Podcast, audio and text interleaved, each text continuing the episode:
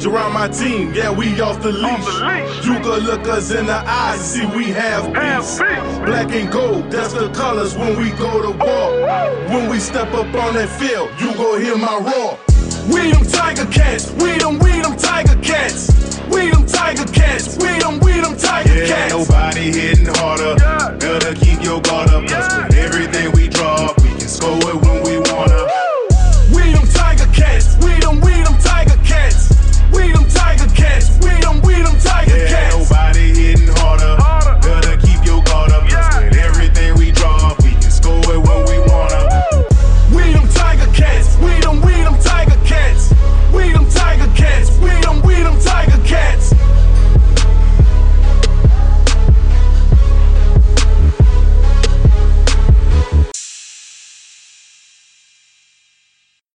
to Podski Wee Wee. I'm Josh Smith. And I'm Mike Graham. Mike, we're getting back to this a little earlier than I think either of us planned. Uh, unfortunately, it's not for entirely good reasons. But before we get to some of the negative stuff, what have you been up to the last month since we last had a chance to sit down and have a chit chat about the uh, Canadian Football League? Uh, not too much, to be honest. Just uh, lazing around the house. Uh, uh, my girlfriend bought me a Nintendo for my birthday about a month ago, the NES. So I've been I've been jamming on that a little bit, uh, playing some Batman. I don't know if you ever played the Batman game for NES, but it is Batman. phenomenal. Is it It- uh, based on the movie? Yeah, yeah, the the- yeah the 1989 movie, and the, Batman's purple in it, but uh, just a phenomenal game, Josh. And obviously the Super Mario Brothers 3, we've been playing that quite a bit. It's just I a nice saw your tweet about trying to beat it without using the warp whistles. That's Yes. That, that could not have gone well.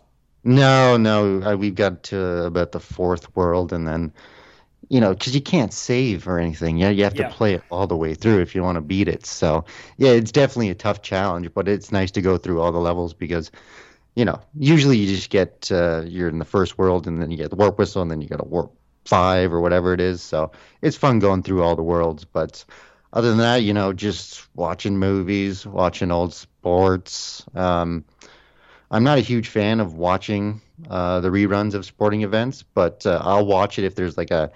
I get really intrigued by the '90s CFL, so if there's any '90s CFL on, I will watch that. Why is the 90s so intriguing to you? Just childhood stuff, Oh, you know. that- okay, that makes sense.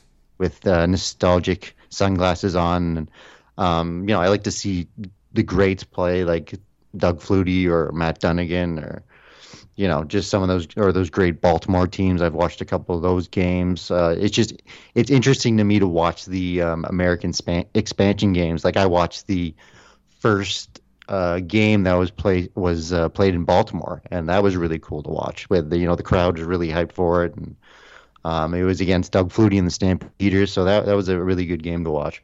So, what do you think about? I I know this has been, I I wouldn't say floated out there, but I think mostly jokingly about like the CFL buying the XFL and uh, making another CFL South.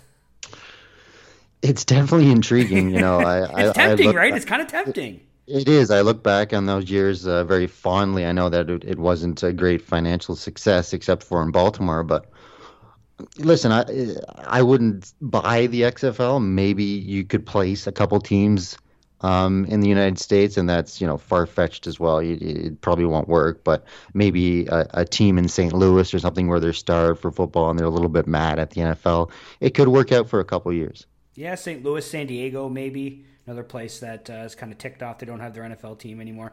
I don't know. I just saw. I think I saw one person say, like, say, well, what if the CFL's taking this money from the government to uh, uh, to buy the XFL? And I was just like, that's such a far fetched idea. Like, that's such, such a stupid. Like, that's not what the, obviously is happening. Um, but then I, I I started thinking like, oh man, what if you like there are eight teams in the XFL and I don't know. And then I got started thinking like, what if Vince got involved? And I don't know. It was just everything's going on, you know. So obviously, like the XFL idea is, you know, that's pie in the sky. Just nothing better to do during this quarantine with no sports. Uh, I, like you, I've just been kind of doing doing not much. Uh, obviously, I'm sure like you watched The Last Dance, finished that up. Uh, I, I popped when they did the little bit of Dennis Rodman going on to Nitro. Yes. Um, I was hoping that they would bring it up, hoping that they would bring up that he did it in the middle of the NBA Finals, just because a lot of my coworkers weren't like, I mean, if they were alive, they were like two and three years old. Work with a lot of younger people, and uh, some of them weren't even alive when this happened. So it's like, dude, you have no idea. Like Dennis Rodman literally skipped practice in the middle of the NBA Finals to be on wrestling. Like it was, it was, it was just insane. So for them to cover that, I thought was neat. I thought the documentary itself was really good. Uh, if you're a wrestling fan, I know we talk about wrestling a lot on the show. We have our own version of The Last Dance called The Last Ride. Have you checked this out? This Undertaker documentary that they're airing on WWE Network uh, every Sunday night. Mm-hmm. Yeah, I've seen the the part one, and it's just interesting to see the Undertaker, you know, out of character because he he kind of, you know, his whole career. I, heard that he wouldn't even go to the Hall of Fame ceremonies because he didn't want to be seen out of character. So to see him talk so frankly about these uh, backstage stories, the behind the scene kind of stuff, is uh, really intriguing to me.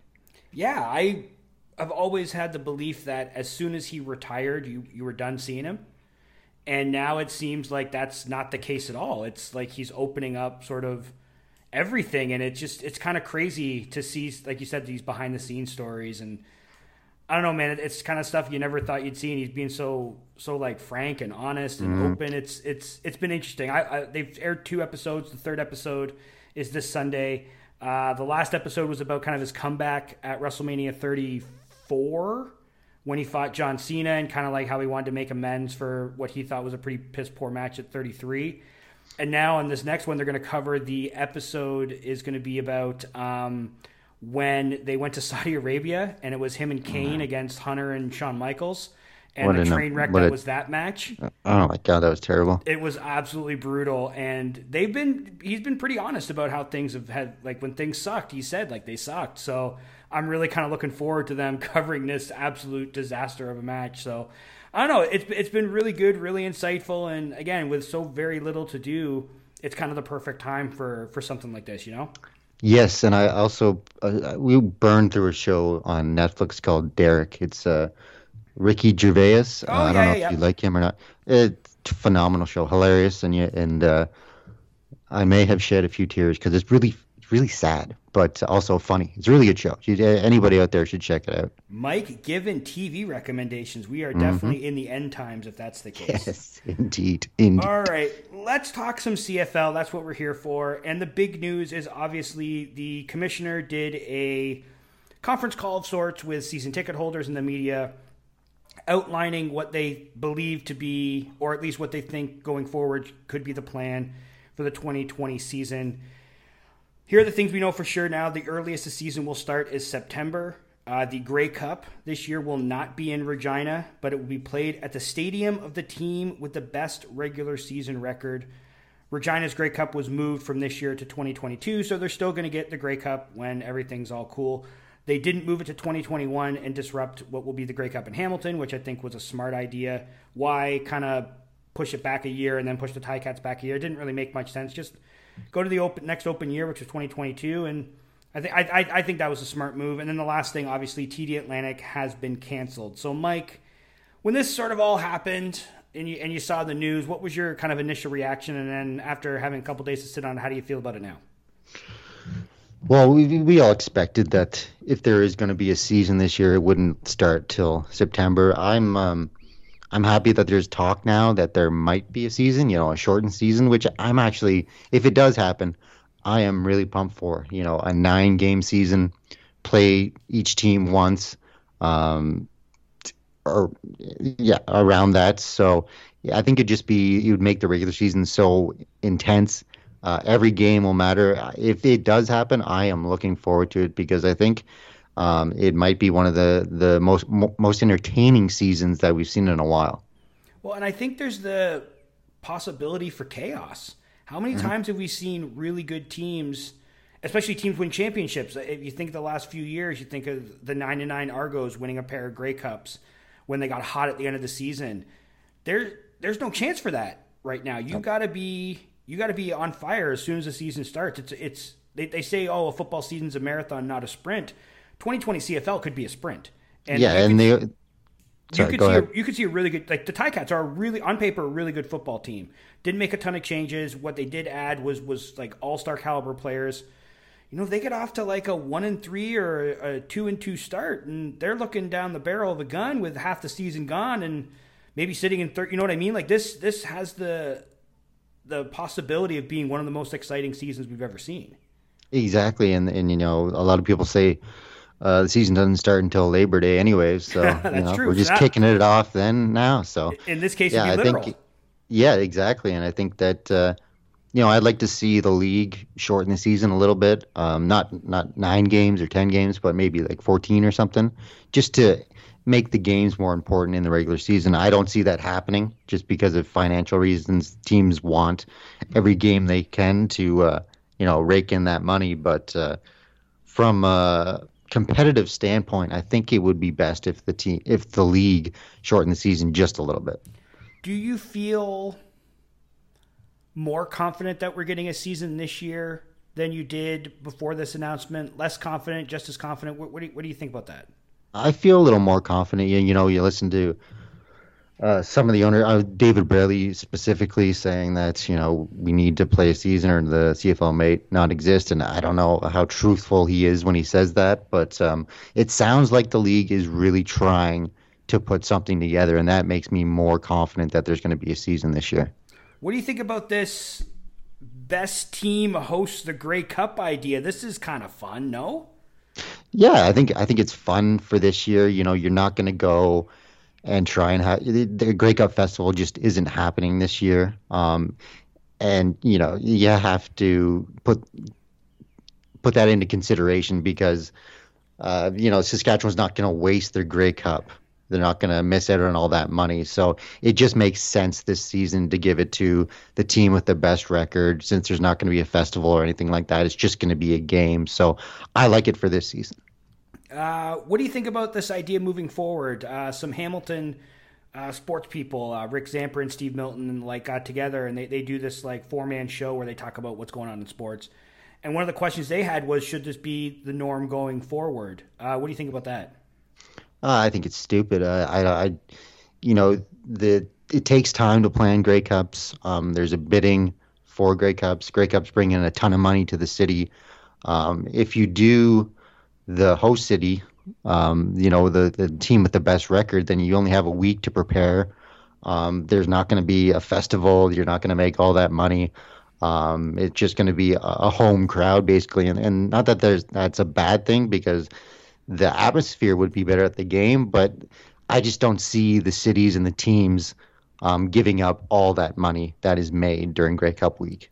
I 100% agree with you. I think for a one off on a special circumstance like this year, I'm all for it. I think it'll be fun. But going forward, you have to do the Grey Cup Festival and the Grey Cup is about celebrating the league. It's not just about mm-hmm. rewarding the team with the best record. Like it and like let's let's look at the past. How many Grey Cups would have been in Calgary then? And and we've seen we've seen fans in Calgary, and this is not a shot at them, but they've when a team's really good, fans sometimes get fatigued and almost are like ex- expect it too much. Like how often do we see um, how often do we see uh, like East and West semis not really produce much in the way of uh, of crowds for these for these teams that are really really good. So the other thing about the Grey Cup is obviously Regina losing out on their chance to host in 2020. Now moving that to 2022, there's been a little bit of chatter amongst mostly Rider fans that they should have bumped Regina's to 2021 and Hamilton should have been bumped to 2022. Now obviously when we started talking about this I gave my opinion on that. I think that would have been uh, silly. I think it upsetting and not not upsetting in, in the sense of like people are angry, but like turning one Grey Cup festival on its ear is I think smarter than doing it to two franchise. You know what I mean? So where do you kind of stand on that? Do you think they made the right move in in bumping Regina back to 2022, or do you think they should have been given 2021 and Hamilton should have been bumped back to 2022? No, I think they did the right thing. You know, Hamilton's been waiting since 1996 to host a Grey Cup, and uh, you know, to be given one and then told that you're gonna have to wait another year would just not be a good thing. So, um, you know, Regina's hosted Grey Cups way more recently than Hamilton. I think they can wait another year. And uh, like you said, there's people that will complain, but I think those are the minority, and the most of the Rider fans understand and. Uh, you know, they get the fact that Hamilton has been waiting for a long time and they deserve it when they got it. And I think even if it wasn't coming to Hamilton next year, I feel like if they would have awarded this, like it was a like the CFL awarded two Grey Cups back to back. They don't ever really do that. So had the 2020, 2021 Grey Cup not been already awarded, then yeah, of course you can move Regina to 2021 and then have the teams that were bidding on 21 bid for 22. You know what I mean? But mm-hmm. it, it just seemed illogical to me to move both. Uh, look, the last time Saskatchewan hosted a Grey Cup, the fans there got the ultimate Grey Cup experience. Not only was their team in it, their team won it. And I feel like most of the people that'll be going to this one were at that one. You can they can wait an extra year. You know what I mean? It's or I guess yeah. in this case two years. It's to me it's it's not that big of a deal. Uh, what about hub cities, Mike? This this is something that's come up recently. Is the idea that there could be instead of teams playing their games at their actual stadiums, they're playing in sort of these hub cities. And the two places that have been floated about are Regina and Winnipeg because their uh, coronavirus numbers are lower than uh, places like you know Hamilton, Toronto, Montreal, etc. Some of the bigger bigger city centers where this where the CFL is located. What do you think about this idea? Kind of playing with no fans, I guess, would be the the thing that they'd be doing, and then all these teams playing in kind of these two different locations. It's uh, it's definitely an interesting concept, one that's being floated in sports leagues in the states as well. Where, where do you think about this? Well, I, I, just think what whatever they have to do, you know, to keep the players safe, whatever the best idea is. If if it's, you know, they and there's a lot of expenses that go along with the hub cities. Um, I think the more logical choice would be just to have the teams in their own cities. Um, but uh, you look at you know the cases in uh, in places like Ontario and Quebec, it, it's fairly high still. So I, I'm not sure you know what they should do. I hope they can figure it out whatever is the safest option and most feasible financially, um, I'd go with. I mean, for me, it's all about salvaging the season. If this is what needs to be done for us to be able to have a season this year, well, then go for it. I wonder how this would affect the win and you host Grey Cup. Because let's say in the bizarre world where the Argos finish seven and one and are the best team in the CFL this year, eight and one, or however many games they play and they get to host the Grey Cup, but they didn't play any games at home because mm. they didn't want people traveling to Toronto because of the number. Like, would that still be in play, or would one of these would this game be played in Regina or Winnipeg? Would it be played with like? There's obviously a lot still left to be figured out, but I that if if they do this hub city thing, doesn't that kind of negate the whole playing at home best record and you and you and you host the Grey Cup type thing? Yeah, I think it does. I never really thought about it, but yeah, I think you're right on that, and you know, it's going there's a lot of work to be done. Um, it's not going to be an easy thing. Um, you know, it's a lot easier for leagues like the NFL who have more money than God to do whatever they please. But with the CFL, you know, as we've seen recently, um, even when you think the CFL is is doing good, it's not. It's still losing like 20, 25 million dollars a year. So um, they just don't have the financial uh, wherewithal to do whatever they want. They have to figure out a plan that works for them, and it's going to be difficult. So I am a Ticats season ticket holder, as I think everyone listening is well aware. And due to the canceled games, they've officially canceled every game in the summer. Uh, we got an email talking about what we can expect to get. So we've essentially lost four home games, and the Ticats kind of gave us two two sort of options. It's it's one is you can get a gift card for the value of the four games that you've lost plus an additional 10%, which you can spend at their store, online, yada, yada, yada. Or you just keep the money in your account, use it for future games. And that includes if the Ticats were to finish with the best record in the CFL and host the Grey Cup, you can put your money towards that. So it's the team's not keeping our money. So I'm sure this is the same for, for teams across the CFL. It's just, it's kind of interesting that uh, they're almost giving you a reward for taking the gift card because it's like here you get your money back plus an additional 10% on top of that as opposed to using it towards future games and including a possible Grey Cup in 2020 which also brings up the fun idea. It's entirely possible Hamilton hosts back-to-back Grey Cups Mike. Wouldn't that be incredible? Can you imagine 25 years between gigs and you get them back-to-back years? Yeah and wouldn't it be great if you know a select number of people could get into the stadium?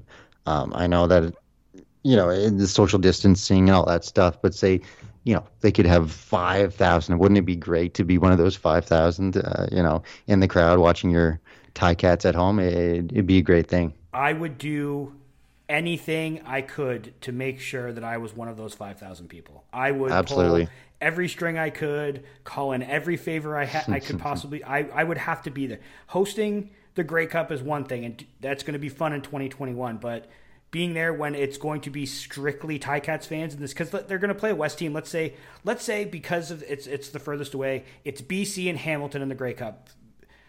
Lions fans aren't flying to Hamilton on a week's notice when they have to go to work. You know what I mean? To, to come and watch the Grey Cup. It's going to be 95% Ticats fans in attendance. It, it, that would be a rocking atmosphere, even with four, five, six thousand people in attendance. Yeah, it would be like Saskatchewan 2013, but uh, on a much smaller scale. But And a much better one because the good guys would be hosting. yeah, exactly. it, it'd be uh, to have the Ticats host the Grey Cup two years in a row would be a dream come true for a lot of people. Be pretty crazy. Be pretty crazy. Uh, let's talk some Ticats news, Mike. There's not a ton because obviously nothing's going on right now. Oh no, there's one more thing I wanted to ask you about this. Kind of wrapping it all up. Um, where do you do you think we're having a season? Do you feel like there's going to be Canadian football played this year? I'm leaning towards yes. Uh, I, from what I've read, they're trying really hard to make this thing happen, and um, you know, f- financially, I think it just makes sense to get back on the field. Um, you know, I know that the CFL isn't considered one of the four major North American sports, but uh, if everyone's coming back and they don't, it just maybe people don't come back and watch. You know, maybe they just, you know, after a season is, hasn't been played, do they come back and are still CFL fans? I don't know. So I I'm I'm leaning towards yes, there will be a season. What would be your, given all that we know, what's your ideal season? Eight games, four, My four home, four I, away. my ideal would would be a nine game season starting Okay. on Labor Day.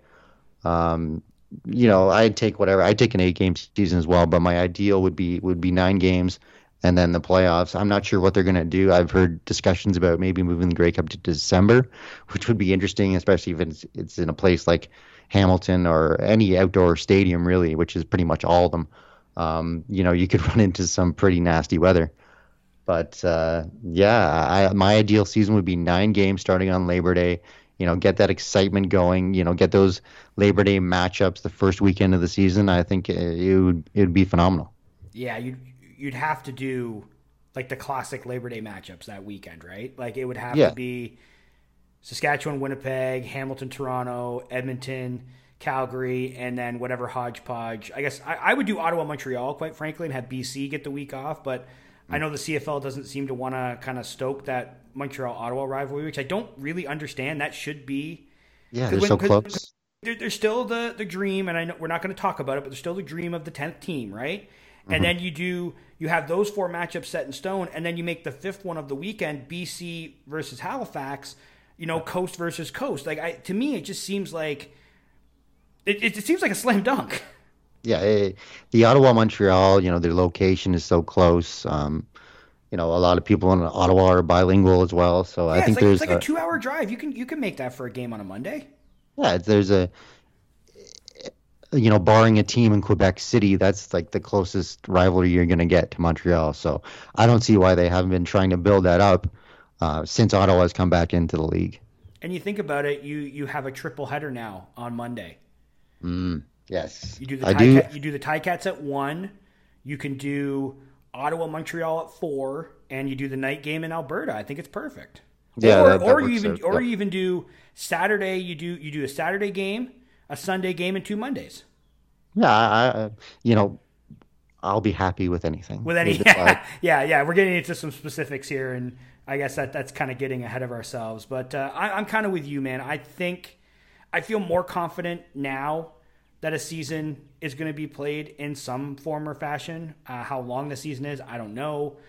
Uh, but I do feel like we're going to get some semblance of CFL ball this fall, whether we're in attendance at the games or whether we are sitting at home watching them on TV because we're not allowed to go. I, I think we're going to see our, our favorite team take the field uh, in, in in September or October, and hopefully we'll get some good ball out of it. And it'll be it'll be an interesting season. It'll be one for the ages, that's for sure. yeah, perfect. Uh, I predicted a perfect nine and zero or eight and zero season for the Ticats, which is a a big switch for me and my 500 predictions every Well, year. I mean, so you're still you're still. Let's, let's say it's a nine game season. You're still picking them to win nine games.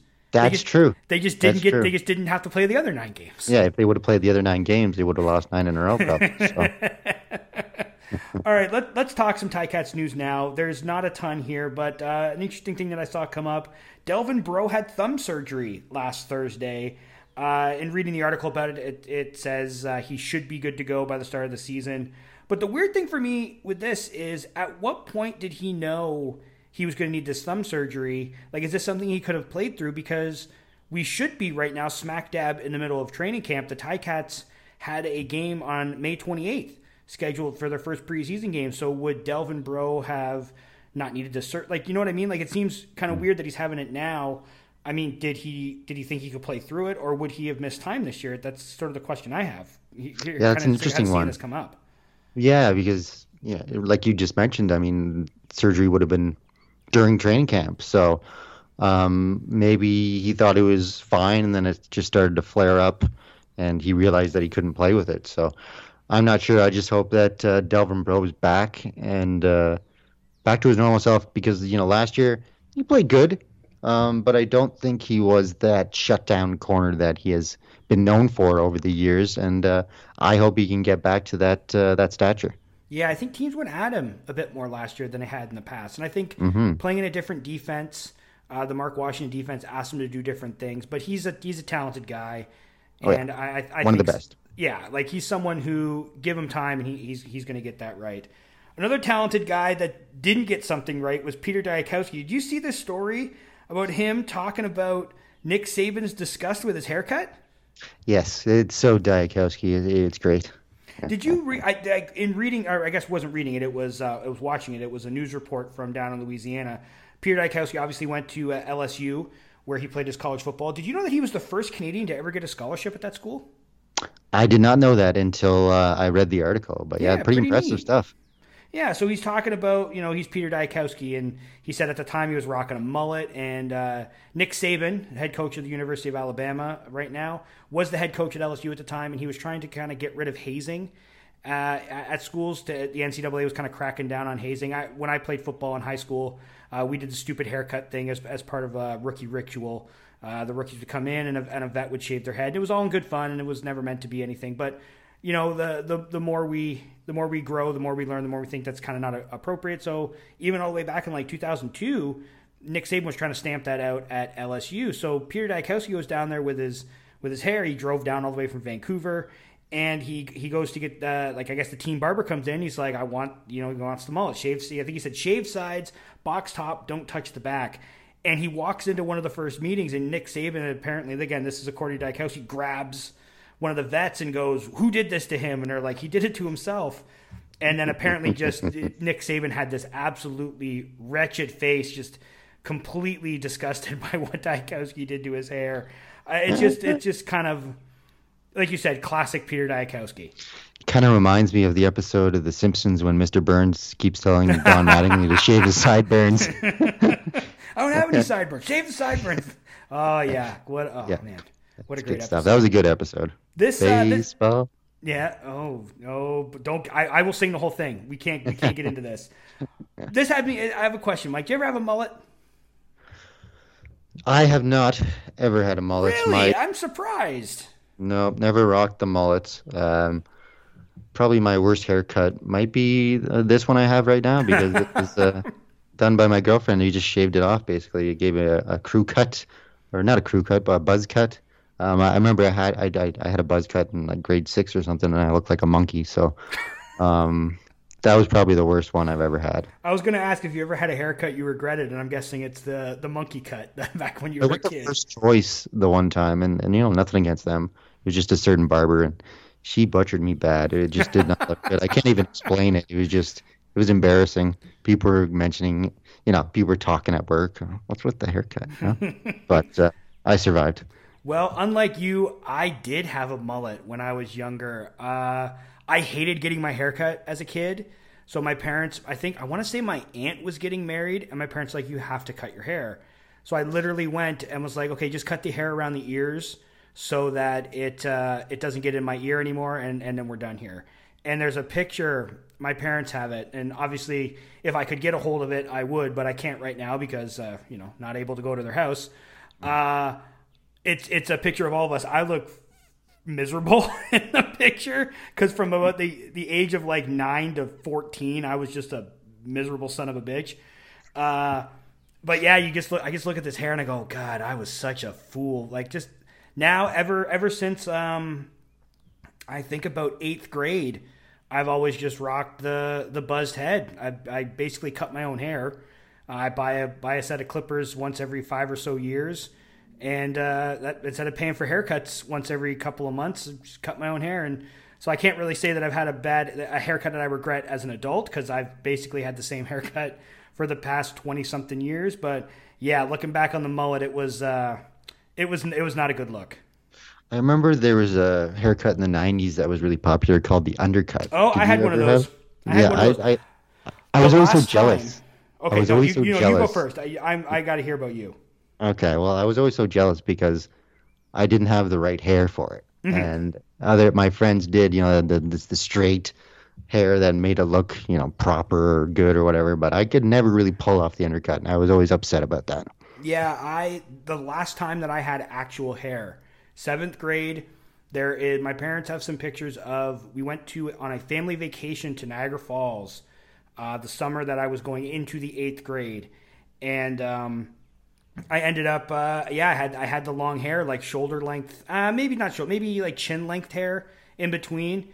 And it's, it's funny just looking at those pictures, going like, "What man? What was I thinking? Like, why did I have such long hair? I couldn't imagine having long hair now. Like having any hair bugs the crap out. Like I don't, what, what I don't do anything with my hair. I, I just I wash it and I like I don't even comb my hair anymore. That's why I shave it all the time because I don't want to have to do anything with it. I haven't But combed my hair since like I don't even remember. Oh, your mom's gonna hear this and be mad. I know, I know. But yeah, no, I I, I rocked the undercut too. It, it wasn't a bad look, but it was it was definitely something. Looking back, I was like, that was definitely mid '90s. yeah, yeah, that's so so '90s that you'd probably had your starter jacket on too, and all that good stuff. Oh, it was uh, it was a scene, man. It was quite the scene.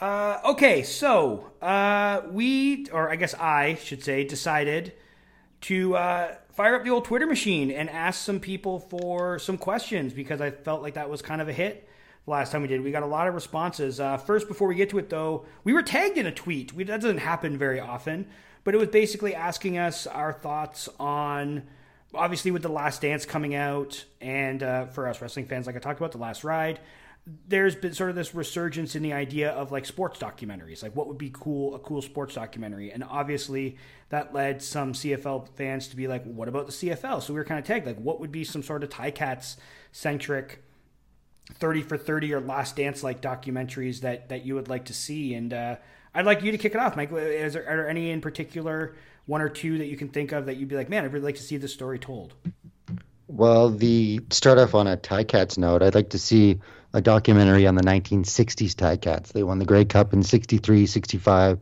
and 67. Their best decade of Ticat history. Um, you know, a very dominant defense, uh, big stars like Bernie Faloney. Uh, I think that would be an interest, and of course the great Angelo Mosca. Um, I think that that would be interesting to look into. And we, you know, it's hard to find good history uh, on the CFL, you know, back in the 60s or the 50s or the 70s. Um, so I think that would be a great one.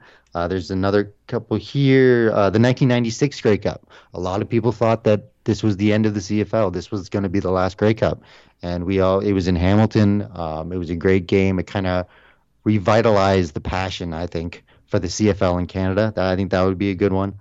Uh, the U.S. expansion years. Uh, I think that would be tremendous.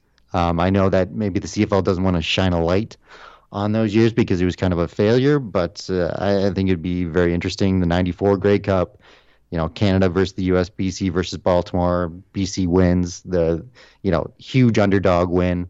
Um, and then there was one more, which was oh the Rockets signing with the Argos. You know, the um, you know supposed to be number one overall pick signs with the Argonauts for like four million dollars a year. He was making more than Jerry Rice at the time. So that would be a great story to dive into.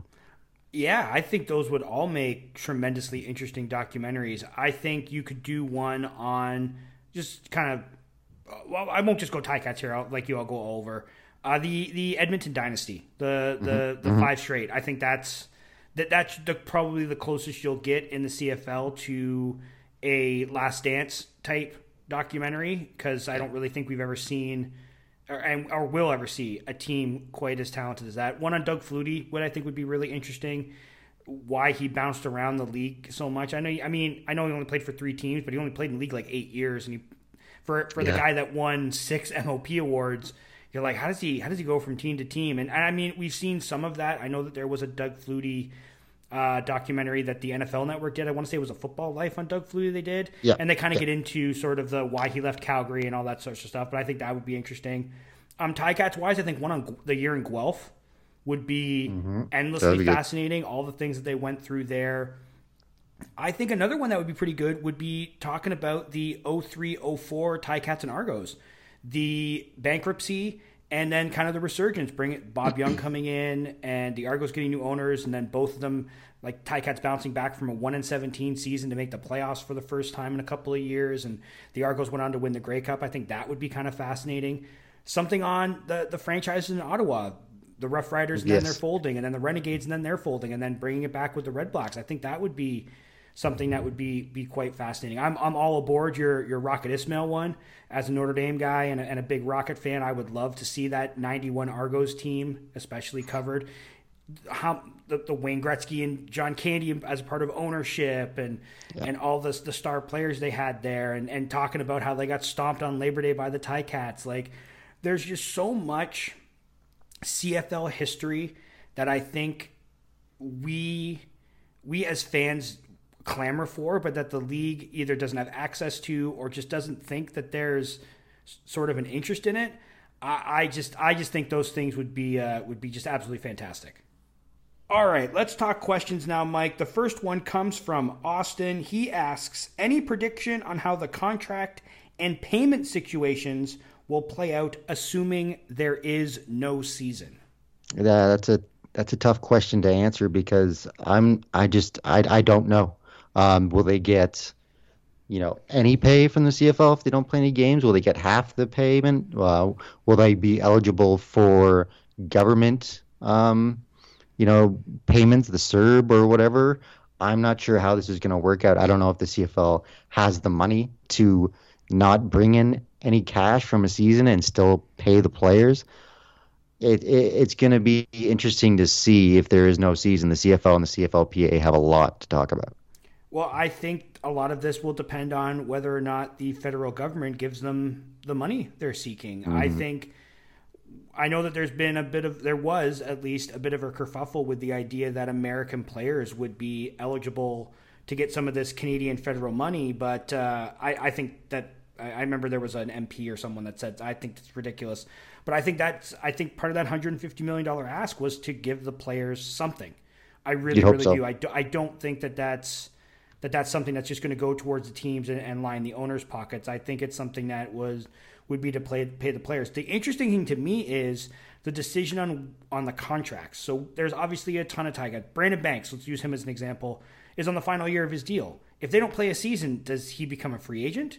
Mm. Is he is he uh, still signed to the team for another season? Like how does that work out? I think that's the interesting thing because what we've seen in other sports that had to shut down, hockey and, and, and basketball, the seasons had been played, so those seasons will count towards those players' contracts. So, for example, Anthony Davis, who's with the Los Angeles Lakers, will be a free agent at the end of the season if the se- whether the season's completed or not. You know what I mean? So mm. that I think is is more interesting, at least from a fan's point of view. From the from the players' point of view, obviously they want to know where if they're getting their money, and that's completely understandable. Right. Are they going to get paid? Or are they going to see something? If not, what do we do there? From a fan's point of view, the idea that all these guys are they back for another season? Are they not? That's the thing. We, we don't really know. I think is is right now. If if I was to guess, I think let let's say there's no season. The Canadian government steps up and says, "Okay, we're gonna we're gonna give you the the money you asked for." I think the players do get paid.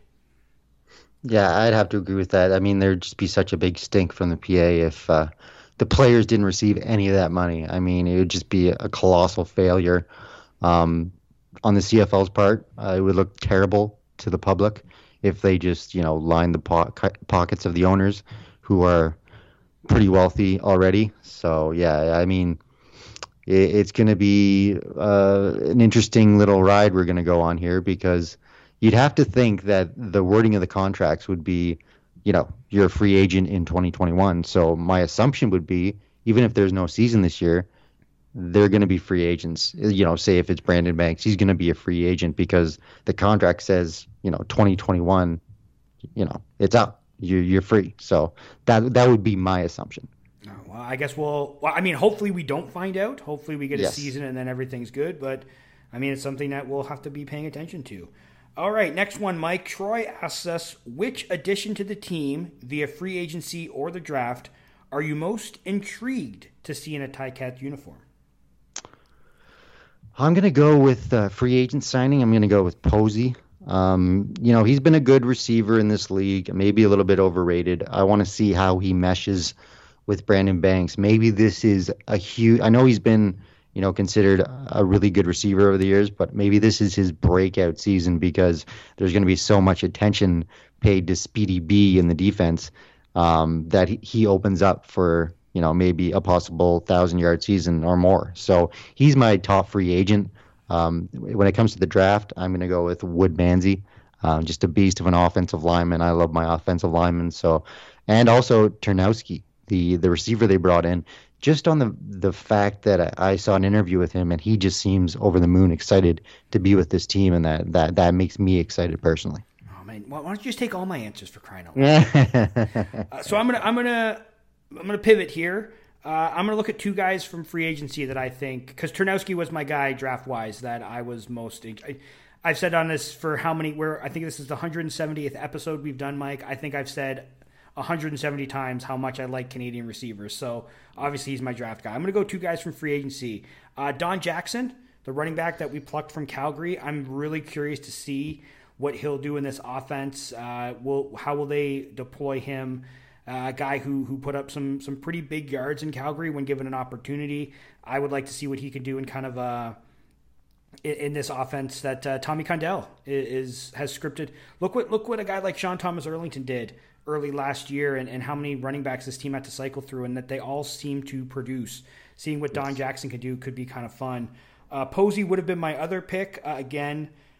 Sort of his relationship with Condell. Condell and them were and Posey were together uh, with the Argos, and I think it's funny you talk about a breakout season for a guy that's won Grey Cup MVP. But I'm like you. I'm I'm not. I've never been super high on DeVier Posey. I think he's a good player, but I think there is sort of this idea that, oh, look how well he played in the Grey Cup and kind of making him out to be a little better than he is. But I still think he's a talented guy and, and, is going to put up some big numbers in this offense. But defensively, Patrick Levels just adds that dimension to the defense where, and I think we talked about this after free agency. Show me the weakness on the defense. They have all stars at almost every position in the secondary, in the linebacking core, on the defensive line. Like it's this is maybe the most stacked defense I've ever seen, uh, starter wise. I just I don't know where there's a weakness here. And look, they're not gonna win every game hundred to nothing, and and there's gonna be flaws that are gonna be found. But on paper, with the addition of Patrick Levels, putting him at whether you put him at Sam or you put him in the secondary, and and Rico goes to Sam or Rico like I, I, it, this is just a, a star-studded huge solid defense. I just I can't get get by what adding a guy like Patrick Levels can do to this defense, which was already great last year.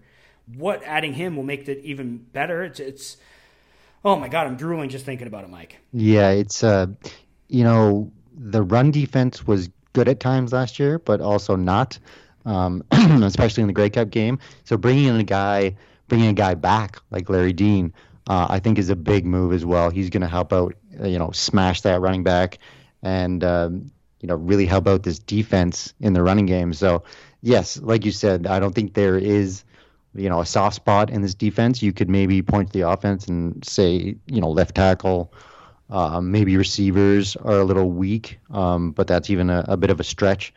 But uh, on the defensive side of the ball, man, they, they are stacked. Troy asks us another question. Favorite Ticats game that you've attended in person?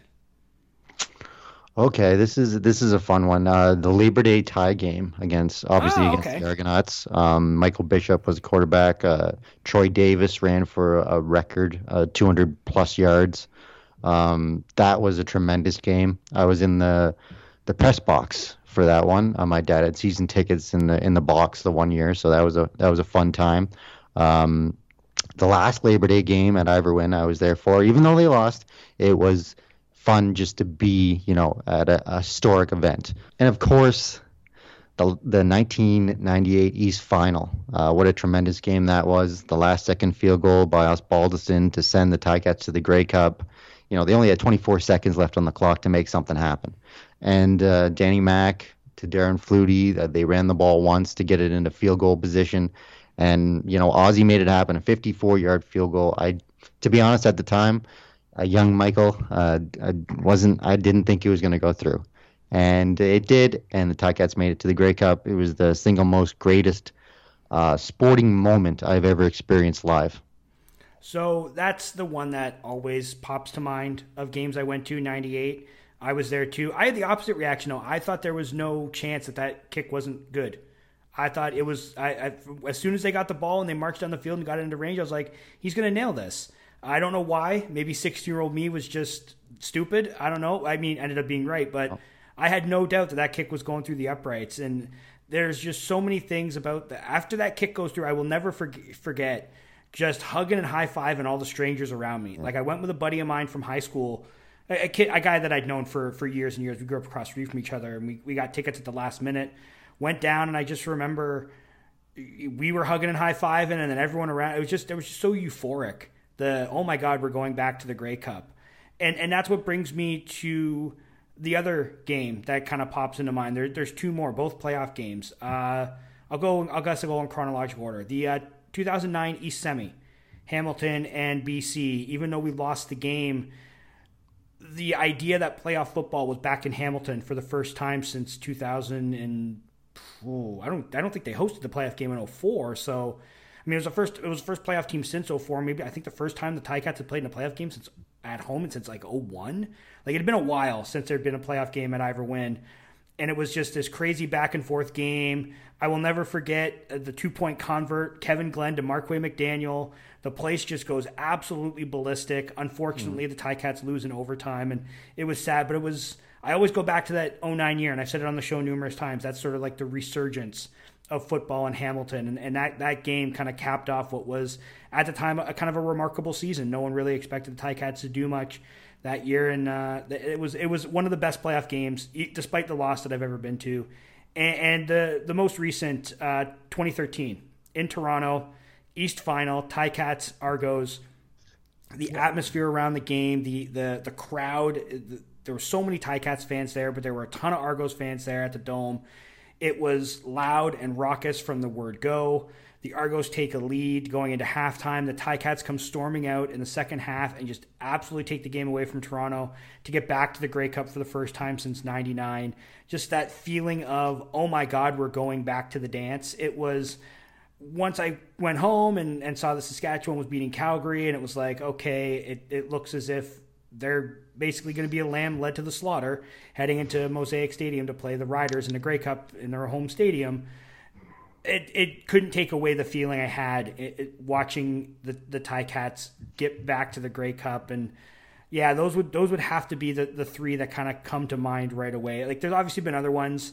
The the two East finals in the last five years that have been Hamilton were really great but I, I think it's it's the 98 one uh, that that 09 playoff game and then 2013 in Toronto are the ones that just those are the ones that pop into my head right away when you ask me what are my favorite Ticats games that I've ever been to yeah, that that's uh, there's, there's good, some good selections. I remember the 2009 game, tremendous game. Um, very upsetting that Casey Printers came in and and beat the Ticats, but uh, but I, I, can feel you. You know, the, the there was a great catch by Dave Stala for a yeah. touchdown in the end zone. Um, and the 2013, I, I I just wish I was there. It would have been my one of two of my friends were there who. Uh, you know, one of them is, is a big Ticat fan. I molded him into one, and then the other one is kind of loosely a CFL fan. But I was just happy that they were there to experience such a great CFL game, and uh, the atmosphere must have been tremendous. And it's funny to look back at that team, those teams, uh, with Henry Burris leading the way, because if you look at the statistics, these two years in Hamilton were, you know, close to his best years in the CFL, which is kind of a funny thing to think of. Yeah, he he was better. This is the thing. He won MOP in what 2015, I think, with Ottawa. Mm-hmm. And you look at his numbers that year. I think he threw something like 26 or 27 touchdown passes. Like he had a good he had, he had a good year. Don't get me wrong. Go look at that 2012 year he had here. He threw for like 5,300 yards and like 42 touchdowns. Like it was yeah.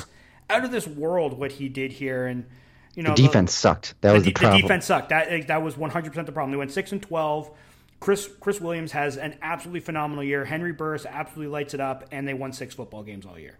Mm-hmm. Yeah, George Cortez came in, and that that offense was just uh, perfectly made. It seemed for Henry Burris, and it was a shame. Like if we had a defense that was half decent, we could have done some damage. I think that year. Yeah, if they would have had the sixth ranked or fifth ranked defense as opposed to like the eighth or ninth, mm-hmm. I, I think that team that might be one of the best Ticats teams we ever had talent wise, but that defense just and it's I didn't put don't don't get me wrong, I'm not putting on the players because the very next year they had a lot of the same guys and they go ten and eight and make the Grey Cup. So it it mm. wasn't. Imagine if they would have got Orlando Steinauer in 2012 instead of 2013. What what could have happened that year?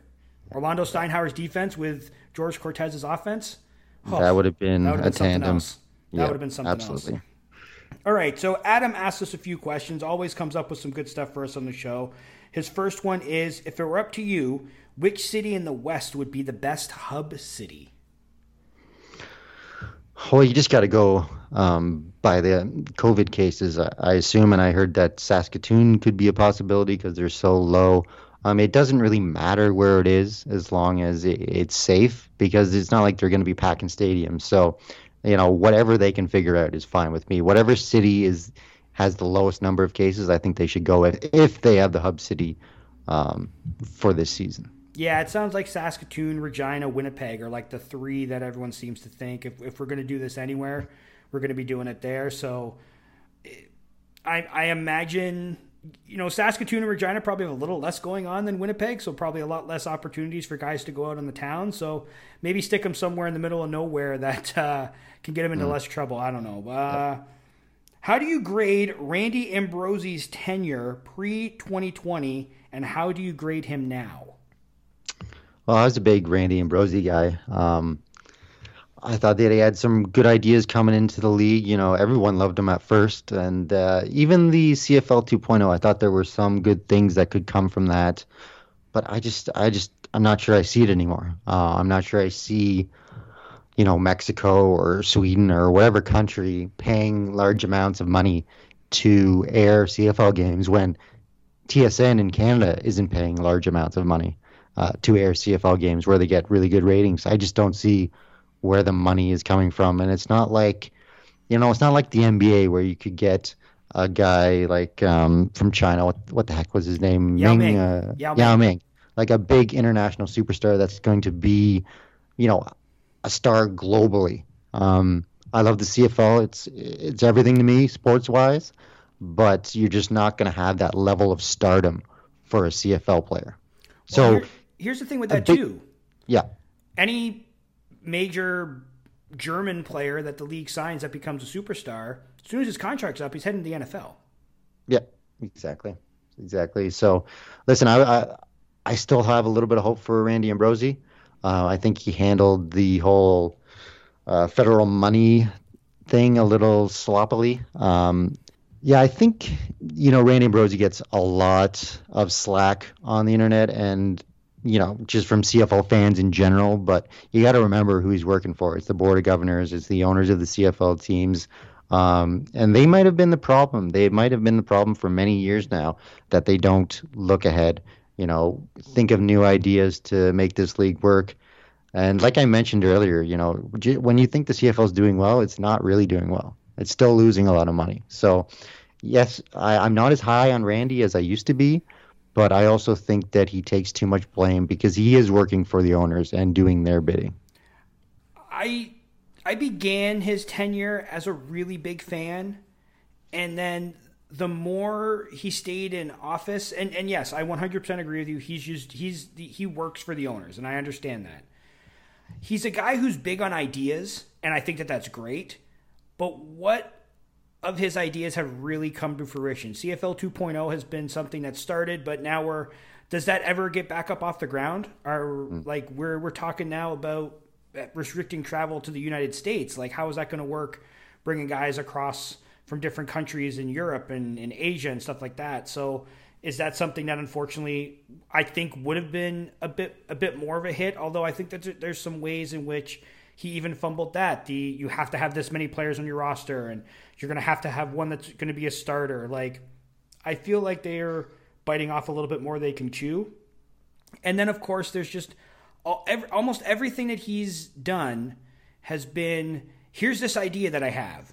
And then it's okay, well, where's the actual thing now? You know what I mean? Mm. Like, he's yeah. very big on coming up with grandiose plans, not so big on following through on them. And I, I love some of the stuff that he, th- like the outside the box thinking, the idea that the CFL shouldn't consider itself a second rate league moving, getting a team into Halifax. Like I want all that stuff to be true, but at the same time, it's it's easy to say and not as easy to do, and we haven't really see, seen him do all that much. And so I think like pre what's happened, I was I won't say I'm down on him. I still think he's he's done a decent job, but obviously there, there's room for improvement.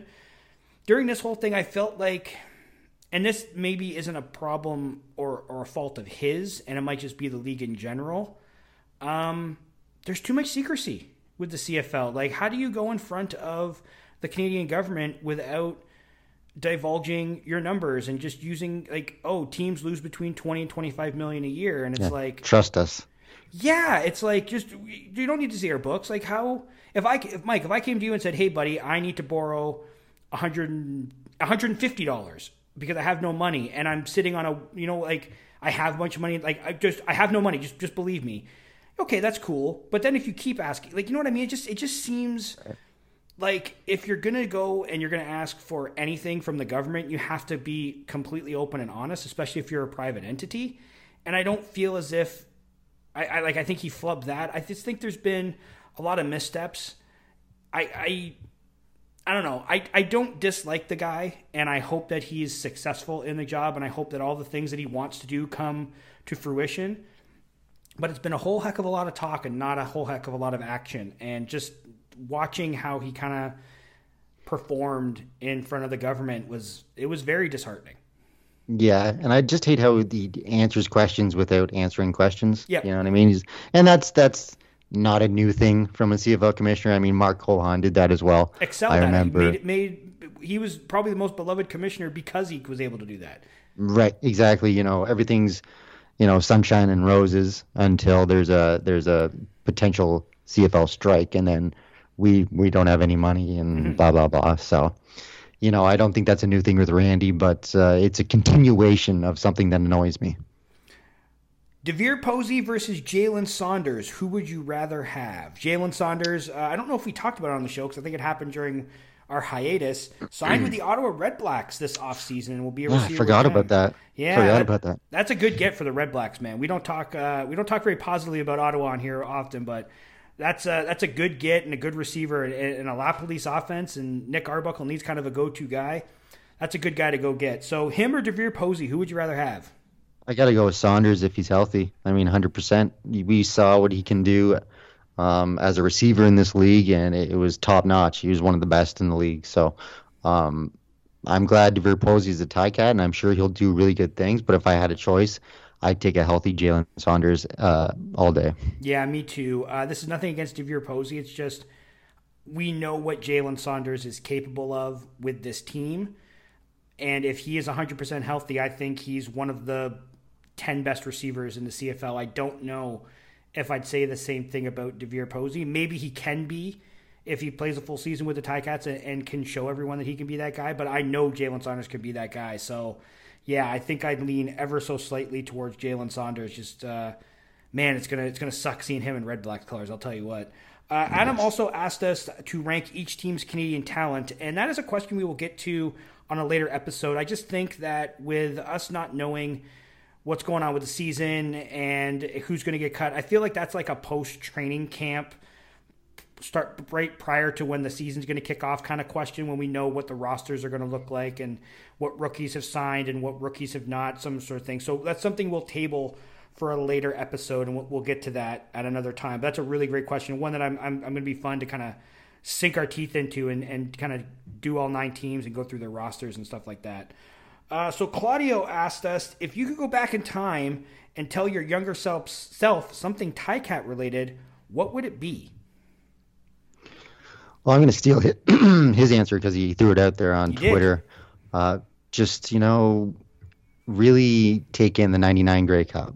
Um, I was how old was I? 14 years old at the time, and I, I was a super happy, dude. Um, you know, I was over the moon that the Tigers won the Grey Cup, but I just I don't think I soaked it in as much. You know, especially now looking back on it and being the last Grey Cup the Tigers have won.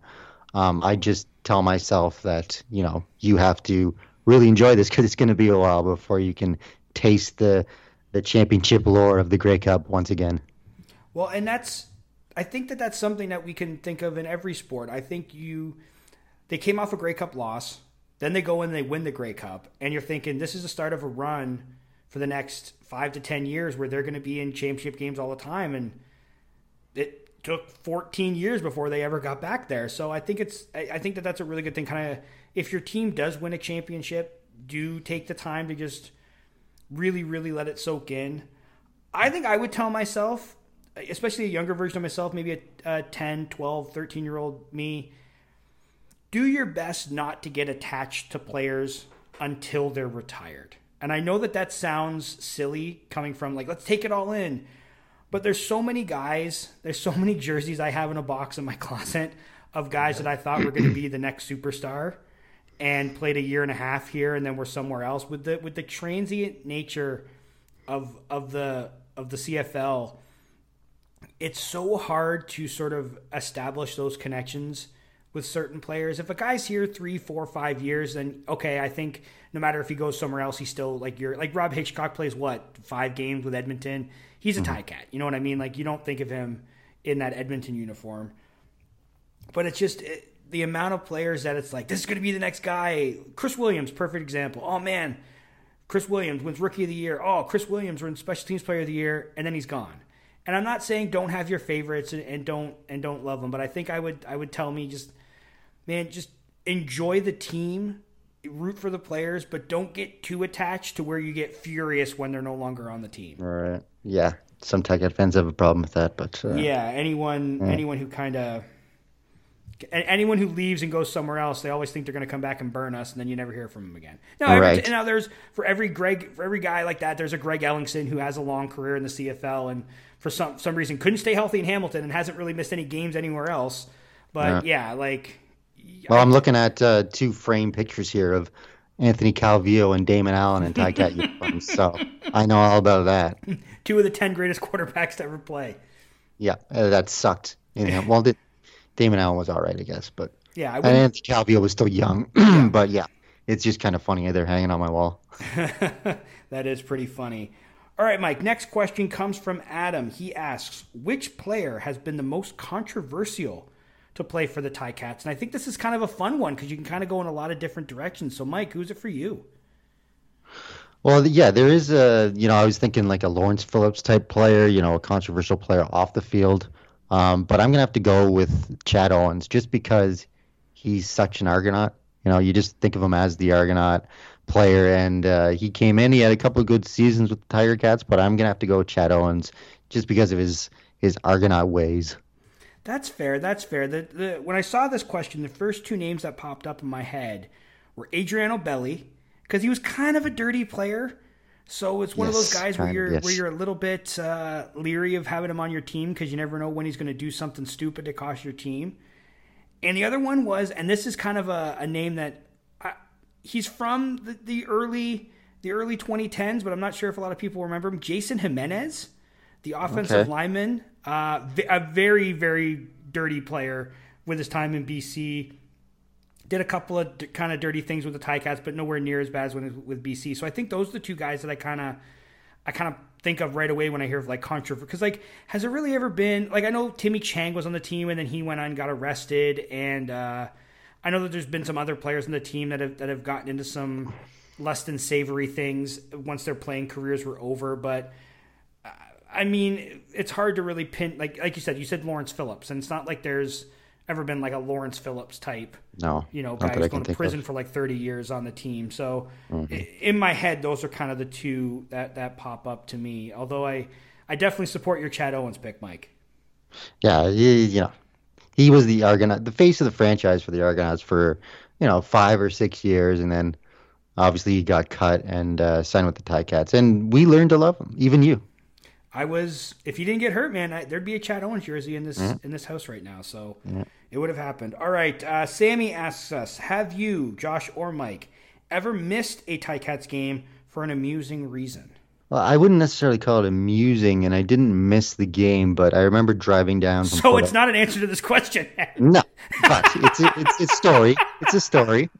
Whatever, whatever. So we drove down from Port Elgin, Ontario, which is about two and a half, three hours away from Hamilton. Me and a friend, and uh, about three quarters of the way there, it started raining like a mother, like the hardest rain I've ever seen in my life.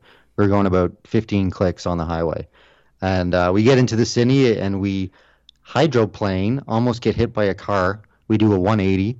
Um, we get to the stadium finally. Everything we're we're all in one piece, and as soon as we get there, the rain stops and the sun comes out. and there was about, there was about 13, 14,000 people in the stands uh, that game, and it was a little bit depressing, but we were very happy that the the weather turned as soon as we got there.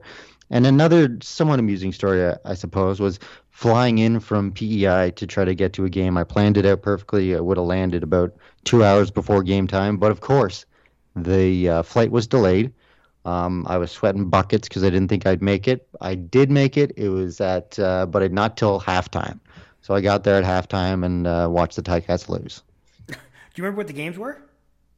Uh, I don't remember the um, the first one I talked about, but the second one was during the uh, Cortez Burris era. It was against the Stampeders. Um, I remember there was that huge block from Nik Lewis on a Ticat. He like Oh! flipped. him. Oh, And, I, uh, I was uh, that was uh, like a Thursday night game or a Friday night game, I think. Yeah, I believe so. And they lost, but and I remember there was a big run from uh, what was that running back? Chevon Walker. There you go. Yep. Yes, there was a big run. I, I, I remember I was uh, really mad that I didn't see the whole game, but uh, it was good just to get there at all. Okay, so funny story about that game. That is the one and only game that I ever sat in the press box for at Ivor Wynne. That training camp, I talked to Scott McNaughton, who was the team's PR guy at the time, and I said, "Look, I've been writing about the Ticats for a couple years now. Is there any possibility that I could get press box access?" And he said, "You know what? It's hard for certain games, especially that it was the last year at Ivor Wynne." He goes, "But a game like Calgary, they we don't get a lot of press for that game. It's it's not like a Labor Day or, or a game against a, a big rival." He goes, "You know what? You want to you want to sit in the press box for that game? Here's your opportunity." So I just redid my office uh, in my new place, started hanging some stuff up, and I'm actually looking right now at the press box badge that I got for being able to get into that game. So it's kind of funny that that's that's the game that it was. And I remember the Chevon Walker run because here's the thing that I remember most about it too is sitting in the press box. You realize, and like you know this, but it became really crystal clear that the TV feed is behind what you see on the field. So I saw the Chevon Walker touchdown run, turned to look at the screen, and saw it again. It was it was also really weird because you can't cheer in the press box. But uh, no, it's kind of neat that that, that we we share kind of an uh, not the same story, but interesting stories from the same game. Yeah, it's very much. And that press box up there was interesting, small, and because I remember I was in there a couple times, not like actually part of the press, but in the the fan section. Mm-hmm. Yep, so yep, it was really cool to walk by. You go to the bathroom and you'd see uh, whoever was calling the game just sitting there. It, was- it was really neat. Yeah, I was sitting up there. Uh, Drew Edwards was there. Matthew Schnetti was there. Yeah, it was. Uh, I kind of just sat by myself and didn't really talk to anybody, and just kind of watched the game, and just it was it was a neat experience. Uh, but for So- me, I have never missed a game for really any reason, let alone an amusing one. Um, I mean, the closest I ever came was my brother's girlfriend was pregnant uh, late summer, and there's the possibility that I could have missed the Labor Day game if he was How born dare that she? day. How dare she? But I told my brother, I said, "Look, man, uh, if he if she goes into labor on Labor Day, I'm I'm at the game. I, I'll, I'll, I'll see. I'll come after the game and I'll see the kid. But if I'm I'm going to be sitting in the stands watching that game. So that was uh, 2010. So I would have missed the. Uh, was that time that they stomped the Alouettes. Uh, the one year they played Montreal on Labor Day because they couldn't play the Argos for some reason. I can't remember. There was a stupid reason why they couldn't play them. So, yeah. Uh, but no, I haven't really ever missed a game for an amusing reason. So uh, I guess it's kind of lame of me. Your your stories are actually pretty good though. Um, okay, Charles asks us which 2020 draft pick will have the biggest impact on the team. Ooh, I, I'm gonna have to go with um, the first overall pick. Well, not first overall, but the first pick by the Tiger Cats, Mr. Man Woodley. Um, I just think he's a beast. I, I like his name. Uh, I think he'll fit in nicely into that offensive line, and uh, yeah, I, I think he's gonna make a difference. Maybe maybe not in the his rookie season. I think he might get some time, but uh, I think he'll be maybe him or Turn- Ternowski because we're a little thin at uh, Canadian receiver. Yeah, it's it's tough. Rookies don't usually make a huge impact. Uh, I mean, I was gonna say in their first season, but obviously if they're rookies, it's their first season. But you know, you don't see a lot of these guys come in and kind of like take starting roles, and and and it usually takes a year or two for them to kind of get their footing but my my pick is is the second guy that they picked in the draft, Mason Bennett. I think because he's going to get the opportunity to play a lot on special teams, I think he has and, and probably some spot duty on defense as well. But I think he's going to out of all the guys that you kind of saw get drafted, I think he's the guy that has the most ability or most chance to showcase his ability and to and to make some plays, whether it's a big fumble or a recovery or you know what I mean, like I think given that he's going to play a lot on special teams, at least I would assume he's going to play a lot on special teams. I feel like he's got the most chance to kind of make some type of an impact in 2020. Now, over the course of their careers, uh, yeah, you're probably looking at the at the Woodmansey, the guy they picked in the first round as a a potential starter on on the offensive line sometime down the road, and Ternowski because he's a, a, Canadian receiver is a guy that, if given an opportunity, probably could have a nice long career in the CFL. But if we're talking this year, uh, I think I think the answer is Mason Bennett. Yeah, and that's how you get noticed. Uh, if you're a rookie or you're just coming into the league, if you get a chance to play on special teams, you know, hustle down there, make some tackles, and uh, maybe eventually the, you get noticed enough to be on, you know, starter on defense. So this is an interesting question from Tina because there's we'll have to give a little backstory after I, I ask this question. She says, How butthurt do you think we would have been if we won the 2020 Grey Cup, as in won the rights to host it, and then lost it due to COVID? I vote not at all discuss. Now, there's been a little bit of chatter online from uh, especially people in Saskatchewan that if the rules were reversed and it was Hamilton that was postponing their Grey Cup till 2022, that somehow us Hamiltonians would be pissed off and angry and and and throwing things around. And uh, I think that that's the furthest from the case. I think we're talking about a city that hasn't hosted a Grey Cup in forever. I don't think we would be all that angry. I don't think we'd be marching down the QEW with pitchforks and torches and signs heading to the CFL office demanding that the Grey Cup be played here, that we bumped the Riders out of 2021. I, th- I think this is to me just because obviously there's some Rider fans out there, like we talked about before, and, and probably very few of them that think that the Riders should be should be hosting 2021 and that they should have bumped us to 2022. But I don't know. I think the idea that that Ticats fans and Hamiltonians would be would be angry or pissed off or butthurt that we lost the Grey Cup this year when we knew when we know we're going to get it again in a couple years to mm. me, I I, th- I, think it's just it's, it's, it's a silly idea.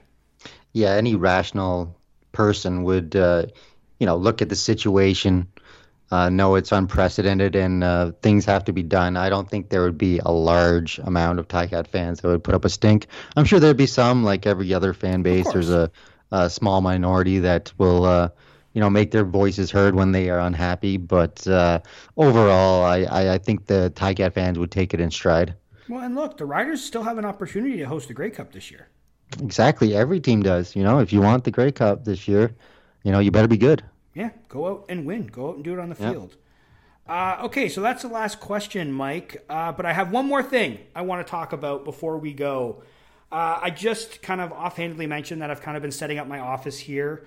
Uh, lots of Ticats personnel, uh, paraphernalia personnel. Yeah, I have a lot of Ticats personnel in my office. You know, I'm, I'm housing players and and you're people. hoarding players. I'm hoarding players and personnel staff. Yeah, I got the GM in the closet right now, just uh, in there doing whatever he wants to do. Um, but no, I have a lot of Ticats paraphernalia that I'm kind of setting up, and I am not a big action figure collector, but I do have some action figures, uh, mostly, and you're gonna laugh when I say this, Canadian Prime Minister action figures. But I do have an Earl Winfield custom made sort of McFarlane Toys esque one. I've, I've posted the picture on social media a couple of times. I, I know you've seen it, Mike. Mm. It's in the package.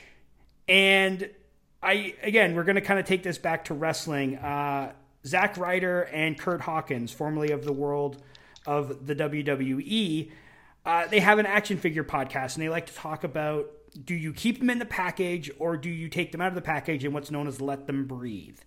So I posted this on Twitter a while back. Didn't get a ton of reaction because I think most people don't give a crap about my toys. But I figured I'd post this, po- posit this question to our audience, who might be a little more interested in what does does and doesn't go on with the action figures that I possess. And I'm, I'm going to get your opinion on this too, Mike. Do I leave them in the package, Mike, or do I let them breathe? Do I take them out and pose them somewhere on the shelves that I have behind me right now? What would you do mm. in my hmm. situation? Because there's two schools of thought here. There's the you keep them in the package because what if they're worth something one day, which I don't think they will be. So that's kind of a moot point. Yep. And then there's the other that says let them breathe. They're they're meant to be out of the package. You want them out to look at and and touch and all that other sorts of good stuff. So I got a Sir John A. Macdonald, a Sir Wilfrid Laurier, a Sir Isaac Brock, a Randy Moss in a Raiders uniform for some reason, and I got the Earl Winfield. So if Mike, if you were in my position, you're setting up your kind of Ticats den in your apartment. Would you leave him in the in the box or would you let him breathe?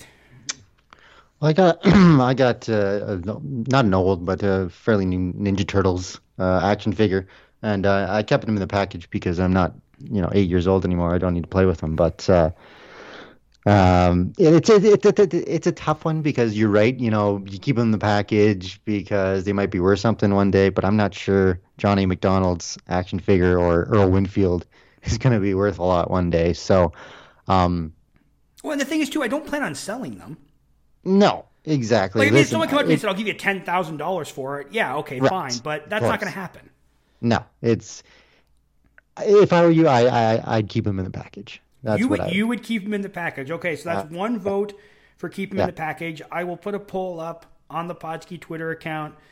Uh, we'll leave it up there for I don't know however long those polls on Twitter last. I don't even know anymore. I think it's a week.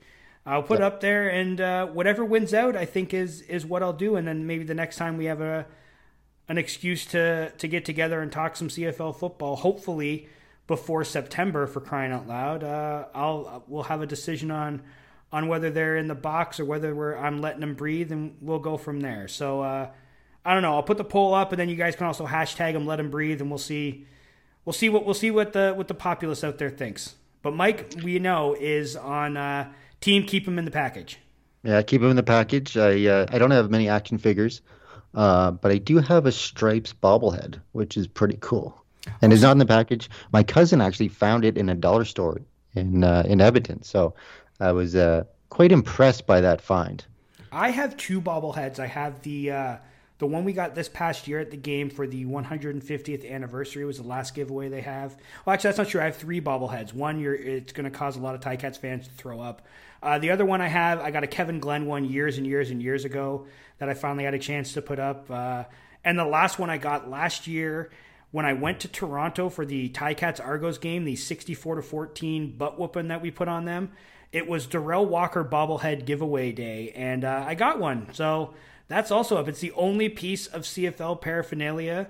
Actually, that's not true. There's two things I have in my office that aren't Ticats related that are CFL. One is that Derel Walker bobblehead, and the other is a picture of Jovon Johnson in a Saskatchewan Roughriders uniform that he right. that he was signed Cup. for us. Yeah, at Grey Cup in 2018, and uh, so I figured, you know what, he was kind enough to to come to that CFL Fans Fight Cancer event and I had a chance to interact with him a little bit, and he, he gave those out. I figured, you know what, the least I can do is put it in a frame and, and stick it somewhere. So I got a I got a shelf on, on my on my wall that's like kind of miscellaneous stuff. It's some of my old sports trophies and medals, and then I have the Derel Walker bobblehead and the Jovon Johnson uh, picture there. So it's kind of like the hodgepodge area, and most mm. of mm-hmm. the other stuff is just all Ticat stuff. Yeah, I have no Argo paraphernalia, but I do have several um, CFL jerseys that are not Ticat Jets uh, jerseys. So Yeah, we're I try to we're fans of avoid the league too. And hey, Yeah, I'm a sucker for free knickknacks. exactly, and you know, they were given to me because my dad used to go to the Grey Cup every year and bring me back a new jersey. And my favorite one of them is my Mike Pringle. I, you know, Alouettes, you know, screw the Alouettes and everything, but uh, Mike Pringle is one of my all-time favorite players in the CFL, and it's one of those black and blue jerseys that they Oh, don't wear okay. anymore. So it, it's it's pretty sharp. So I like that one. Greatest running back in CFL history, or at least greatest running back of our lifetime in CFL history. Absolutely, absolutely. too. the guy was a beast. I think so too. I think it's. Uh, I know there's been some great backs in the CFL, but I think in in our lifetime in particular, I don't think anyone touches Mike Pringle. Yeah, I mean, when was the last time you remember a running back, like an offense go through a running back in the CFL? Yeah, Um, I mean Jon Cornish that year that he rushed for like 1,800 yards, and That and was John- the closest for sure. Yeah. Um, but I before Calvillo really took off, it was. Mike Pringle's team, and he was over 2,000 yards the one year, which is just incredible. yeah. I mean we we've been like Pinball was a really good running back, but he was more of a hybrid like running back, Yeah. receiver. Um, I know the Argos had a few really good running backs. Uh, the Ticats, we saw Troy Davis was that, maybe that's the last one I can really think of off the top of my head, like outside of Jon Cornish, where a team was like so fo- like he he led the league in rushing, I think like two or three years in a row, and like they he was that offense. But no, you don't Mm-hmm. Kind of underrated, don't you think? Oh, I, I don't think he's. I think because his career was so short, and I Mm. don't think people talk about him a lot. I think it's the same with Ronald Williams. I think that was a guy who I don't think the Ticats win. I don't think they get to the Grey Cup in '98. I don't think they win the Grey Cup in '99 without having a that, a bulldozer like Ronald Williams back there. But I think with his the way he departed from the team, and same kind of with Troy Davis, was kind of traded and then bounced around a little bit, and then was never heard from again. I think it's sort of the same thing with Ron Williams. Like he he left Hamilton. I think spent like a cup of coffee with I want to say Winnipeg, and then Yeah. he was done. And I, I think that that's just the nature of kind of the running back position, where guys kind of come and go, and you they they don't really la- like you. You think of some of the the longest lasting players, Mike Pringle being one of them, but you think you think of quarterbacks, you think of receivers, you think of guys on defense. The, the list of there's been a lot of great running backs, and I'm not taking anything away from the running back position, but they're not we, we don't hold them in the same esteem as the, the NFL does with guys like Barry Sanders and Walter Payton and Jim Brown and LaDainian Tomlinson and Marshall. Like you can rattle off a, a billion running backs from the NFL up here. It's a it's a little bit more difficult because it's always kind of been more of a quarterback driven league. Yeah, absolutely. There's there's been a lot of great of them, great running backs, but uh, only a few really stand out as the absolute best. And obviously, before our time, there's guys like George Reed, but uh, in our time, Mike Pringle was the guy. He just he was just fun to watch. I watched you know the Baltimore Calgary game that I mentioned earlier on, and he was uh, he was a force. Yeah, I think it's kind of tough to to really disagree with Mike Pringle being again, like I said, in our lifetime, the best running Yeah. back that we've ever seen in the CFL. But uh, that was Podsky Wee Wee for this week, Mike. I'm Josh Smith. And I'm Mike Graham. Eat 'em raw. Eat 'em raw.